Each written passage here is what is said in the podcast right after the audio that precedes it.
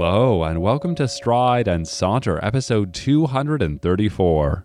I'm Kip Clark, and joining me in the studio today, we have a returning guest, Leland Holcomb. Kip, it's so good to be here and so good to see you. It's good to be catching up. And I appreciate the not so subtle nod to the topic, which is, of course, catching up. More specifically, that as a phrase, it evokes a lot of ideas in the way we socialize, especially as adults. I don't really picture anyone under the age of maybe 16 or 15 using that phrase. Of course, I'd be fascinated to hear from international listeners if in different cultures there are non English equivalents. But for me, the phrase or even the request made to a friend that you catch up feels almost like an oversaturated adult remark. It feels like something you might say to prove that you're an adult, or to be more explicit in the context of our culture, to prove that you are busy.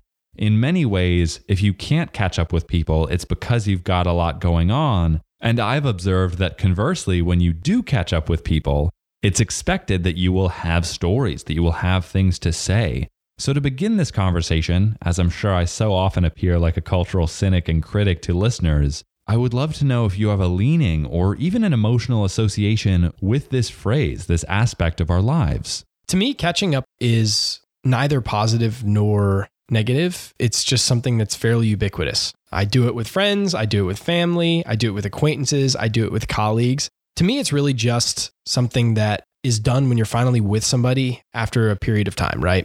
So to me, I enjoy it because it means that I'm talking with somebody and we're actually learning about each other's lives, which I think is a nice experience. I like hearing about people's days. I like hearing about people's lives. To me, it's just fun and nice. So I do enjoy catching up in that way. But when I say the words catching up, there's no real connotation. It's more just a thing that I do all the time.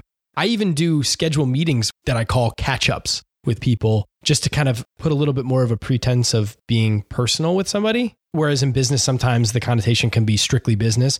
I like to sometimes say, Hey, Kip, if we work together or you're working on something peripheral to me, but we don't really know each other that well, sometimes I'll still just schedule something and call it a catch up just so that we can kind of make sure that we both think of each other as friends and be it, make it a little bit more personal. So sometimes I actually use catching up as a phrase to kind of personalize it because it is something that you do only with people you actually care about, at least ostensibly. I find that last remark to be really interesting. I would, of course, love to know if the audience has any particular opinions on it, because in a social or a societal sense, I think there are a lot of us who catch up with people out of formality, one of my least favorite words, because I think life should be a little bit more free. And I do respect routine and tradition to an extent. But in my mind, there are a lot of linguistic markers in our culture. I've seen it especially in professional contexts where the conversations that are being had almost feel like purely catching up, which to me, in my experience, often feels surface level. And I don't notice a ton of follow up questions. People will ask what I did this past weekend or if I have upcoming plans. And it might be on me for having a relatively boring life, but I haven't often experienced that going anywhere. And so that's one aspect of catching up that feels interesting to me. It can be reciprocal, which I think is usually a great thing, but to what extent, I would ask? And I also think the idea of catching up, to dig a bit more into the linguistics, implies a certain race, and that we are either perpetually or often behind. And Leland, in the separate conversation that you and I had recorded that we'll post on Patreon, you had remarked to me, which I thoroughly identify with and made me smile, that you're often behind. You're not quote unquote caught up with many of your friends. And of course, either of us could point to our phones or other technology we use to catch up with people. But I think the phrase really accurately points to the fact that we're never necessarily secure or satisfied, per se, in those relationships. And that doesn't have to be a bad thing. I do think it's a reminder to stay in touch with people. I just think catching up is an interesting phrasing. But I won't deny that to maintain a healthy friendship or any relationship, you shouldn't neglect that line of connection, so to speak, at least not for too long. Great point, Kip. I think another big thing that's behind that is the idea that when you catch up to, there are often things that you're missing, but it's also the fact that you need to contextualize yourself with that other person because relationships are very much actions intertwined. So you really need to make sure that you have the same collective thinking as friends because a lot of the things that really bind you with other people is shared experience and sometimes that shared experience can be in the form of a story i mean, sometimes you can tell me a story that's so good about your life that it actually is a connection that we have in the telling of the story. Because then maybe I'll go, oh, something like that happened to me this week too, Kip. Let me tell you. I mean, I, same thing happened to me. And so I think that's actually one of the ways that's interesting too is when you really make that connectivity in your lives by sharing stories. Because sometimes you can say you can find common threads in, in your lives, even if you're not with each other for those things happening. And it just gives you another way of being more connected. But one of the things I think is interesting too that I've noticed is catching up has kind of changed for me in some ways. Because I don't know if you've caught up with anybody recently that you haven't seen in a really long time, but it's gotten weird because of technology, namely Facebook. People are actually more caught up on each other than you might even imagine without even trying. I've had this happen to me before where I wondered how much that person actually knew about what was going on with me just from Facebook. So it's this weird thing where we haven't seen each other forever. So you would readily assume know nothing about what's going on for me. But actually, they know quite a lot. They know I'm, I moved to India. They know where I'm working now, where I'm living now. They know a lot about my situation that would otherwise be kind of weird. So you sometimes have to play that game of what do I know about their lives that might be weird that I know from Facebook and vice versa. And so I thought that was a kind of a crazy thing because I saw a really old friend of mine who was asking me about things that were happening to me in real time, even though we haven't seen each other in a really long time. And he went, Hey, yeah, I saw on Facebook that you did this. It was really like, whoa, uh, we can catch up in really direct ways now because actually we're more up to speed than ever before on a lot of people that we're not in contact with. So it does change the nature of the beast a little bit. I wholeheartedly agree with you, and it makes me wonder if we're gradually replacing conversation with observation of the people that we know, used to know, or want to keep tabs on to some extent. And I really think that's worthy of further consideration, not necessarily by either of us, but from an audience that is probably, as we are, on social media and participating in similar behavior there are definitely people that I'm interested in that I might prefer to observe in some way on social media. We often throw the word stalk around rather than call up or have a face to face conversation with. And in my mind, that comes down to time as a resource. It takes less time for me to research, for lack of a better verb, than it would to schedule a call and have a call. You have to be in the same social time zone. You have to make time for one another. Even if you're hundreds of miles or states apart, you have to coordinate to have a conversation and catch up.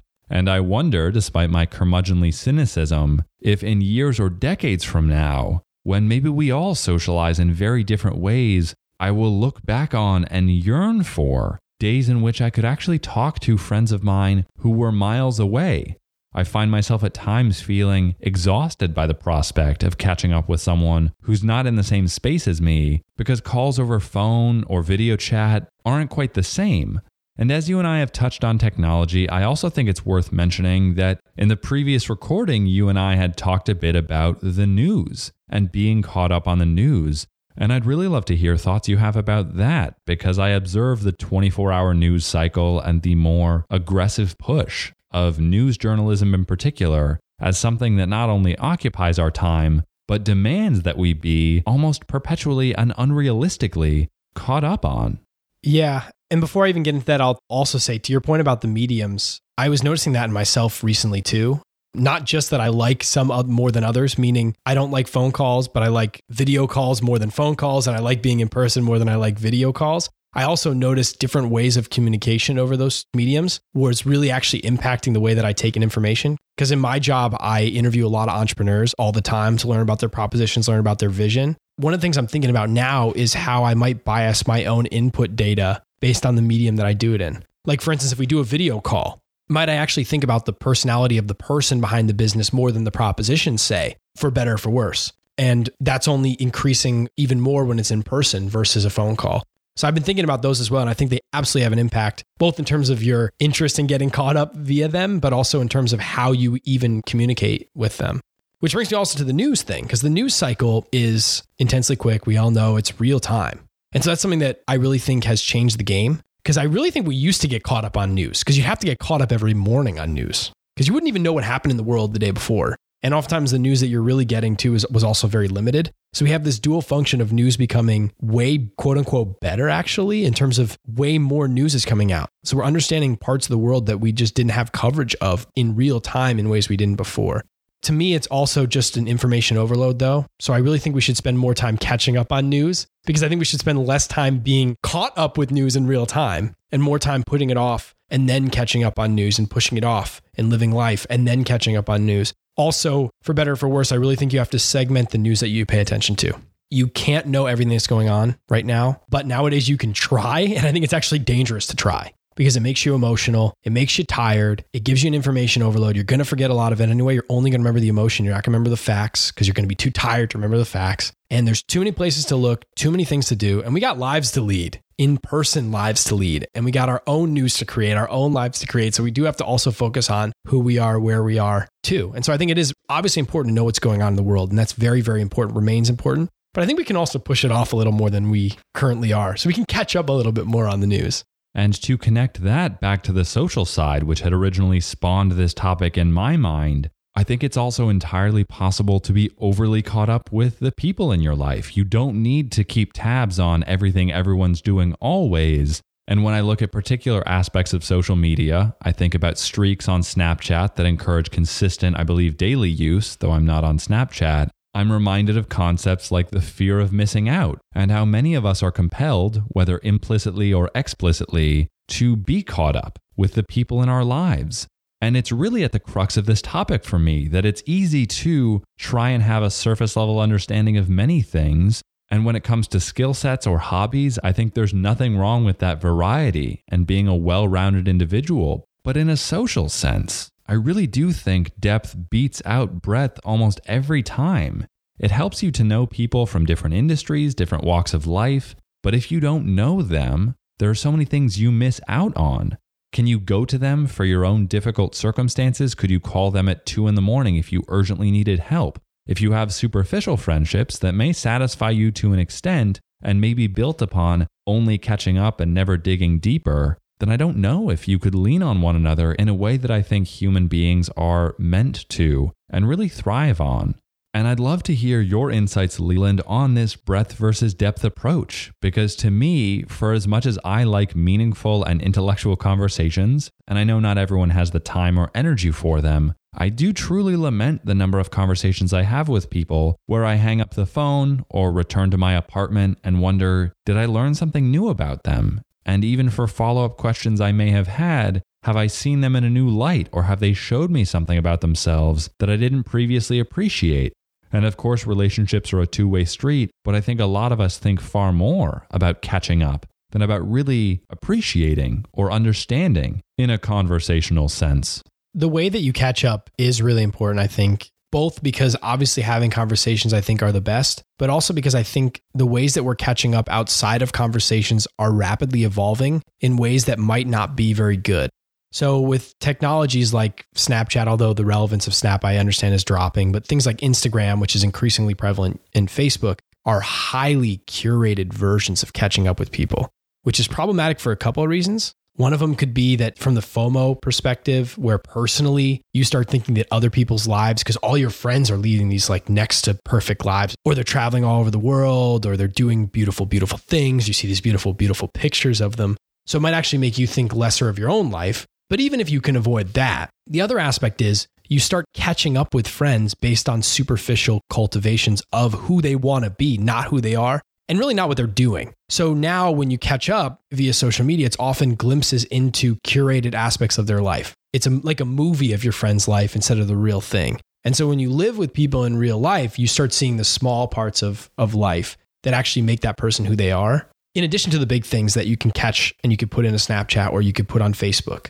That's one of the reasons I like catching up with you, Kip, because I think one of the things that you do very well when you catch up is also bring up minutia which I think is actually important because it's those little things that actually tell me how you are. Oh, I can hear, oh, you know, I went to a sporting event, or oh, I went to this concert, or oh, I just traveled to this awesome place. But it's more often when I'm catching up to with people I actually care about, I'm also trying to get a sense of just what they're up to, what they value right now, and their general state of well being. Because a lot of times I'm just checking off essentially one box at a minimum. Is Kip happy or is Kip sad? Is Kip good or is Kip bad? That's really what I'm ticking off. And that sounded kind of Dr. Seussian the way I said it, but I, I, really do mean that, that I'm really looking to the ways that people feel. And I think that that's something that you don't really get from a lot of the ways that you catch up if you don't do it in the form of a conversation, a true conversation. And ideally over an extended period of time and ideally in person. Of course, you can still catch up very meaningfully in many, many ways, including social media, but I think you have to be cognizant of how you're doing it.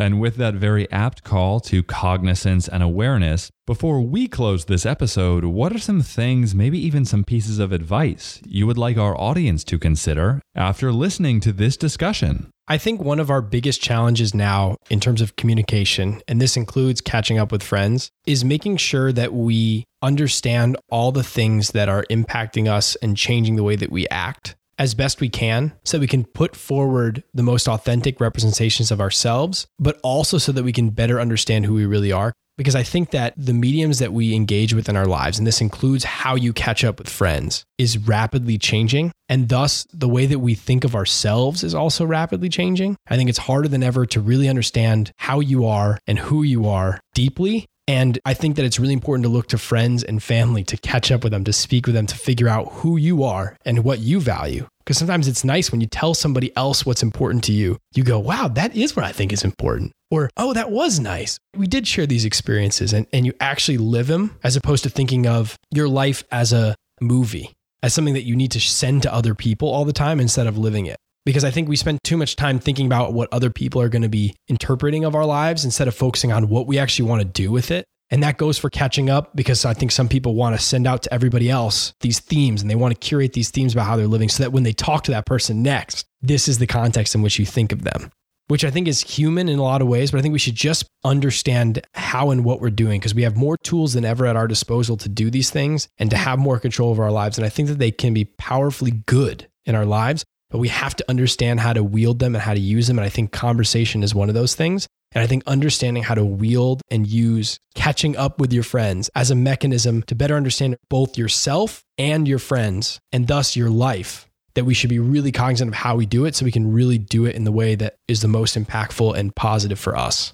I really appreciate that. And to an earlier point you made, I would encourage listeners to think about how they're going into conversations with people or potentially with the intent to catch up. I don't think many of us ever go into conversations reflecting upon our intentions or what we hope to gather from the other person. And that might even feel uncomfortable or artificial in a way. But I think it's incredibly helpful to reflect on those things because eventually habits like self reflection become natural. They feel less awkward or less unfamiliar. And I also believe, Leland, as you had mentioned, that there are tools we are currently using in an unhealthy way. And I think we've gotten to this point by not reflecting on how we use those tools, some of which are technological, but I think others are pretty basic and sociological. Phrases like, hey, let's catch up, might actually mean something entirely different. I'm sure there are people out there who use that phrase as a polite allusion to a conversation they don't really ever want to have. They're just showing you a common courtesy, but don't really have any interest in your life. And I think that could be an entirely separate conversation. But Leland, for your help in dissecting this and your insights today, thank you. I appreciate the time. Thank you, Kip. As always, the pleasure's all mine. This was great. And like with any episode of Stride and Saunter, we want this to be a conversation among, not simply a conversation between. Ours are only two voices, and we're definitely not the only two people who catch up with those around us. So we'd love to hear your thoughts and opinions. You can connect with us on Twitter or on Facebook. You can also email us via strideandsaunter at gmail.com. And if you enjoyed this episode, consider subscribing to the show as well as supporting us on Patreon, where in exchange for your support, you'll receive exclusive bonus episodes or pre show recordings like Leland and I made for this episode. And as always, we thank you very much for listening. And from thought to word and voice to ear, this is Kip Clark signing off.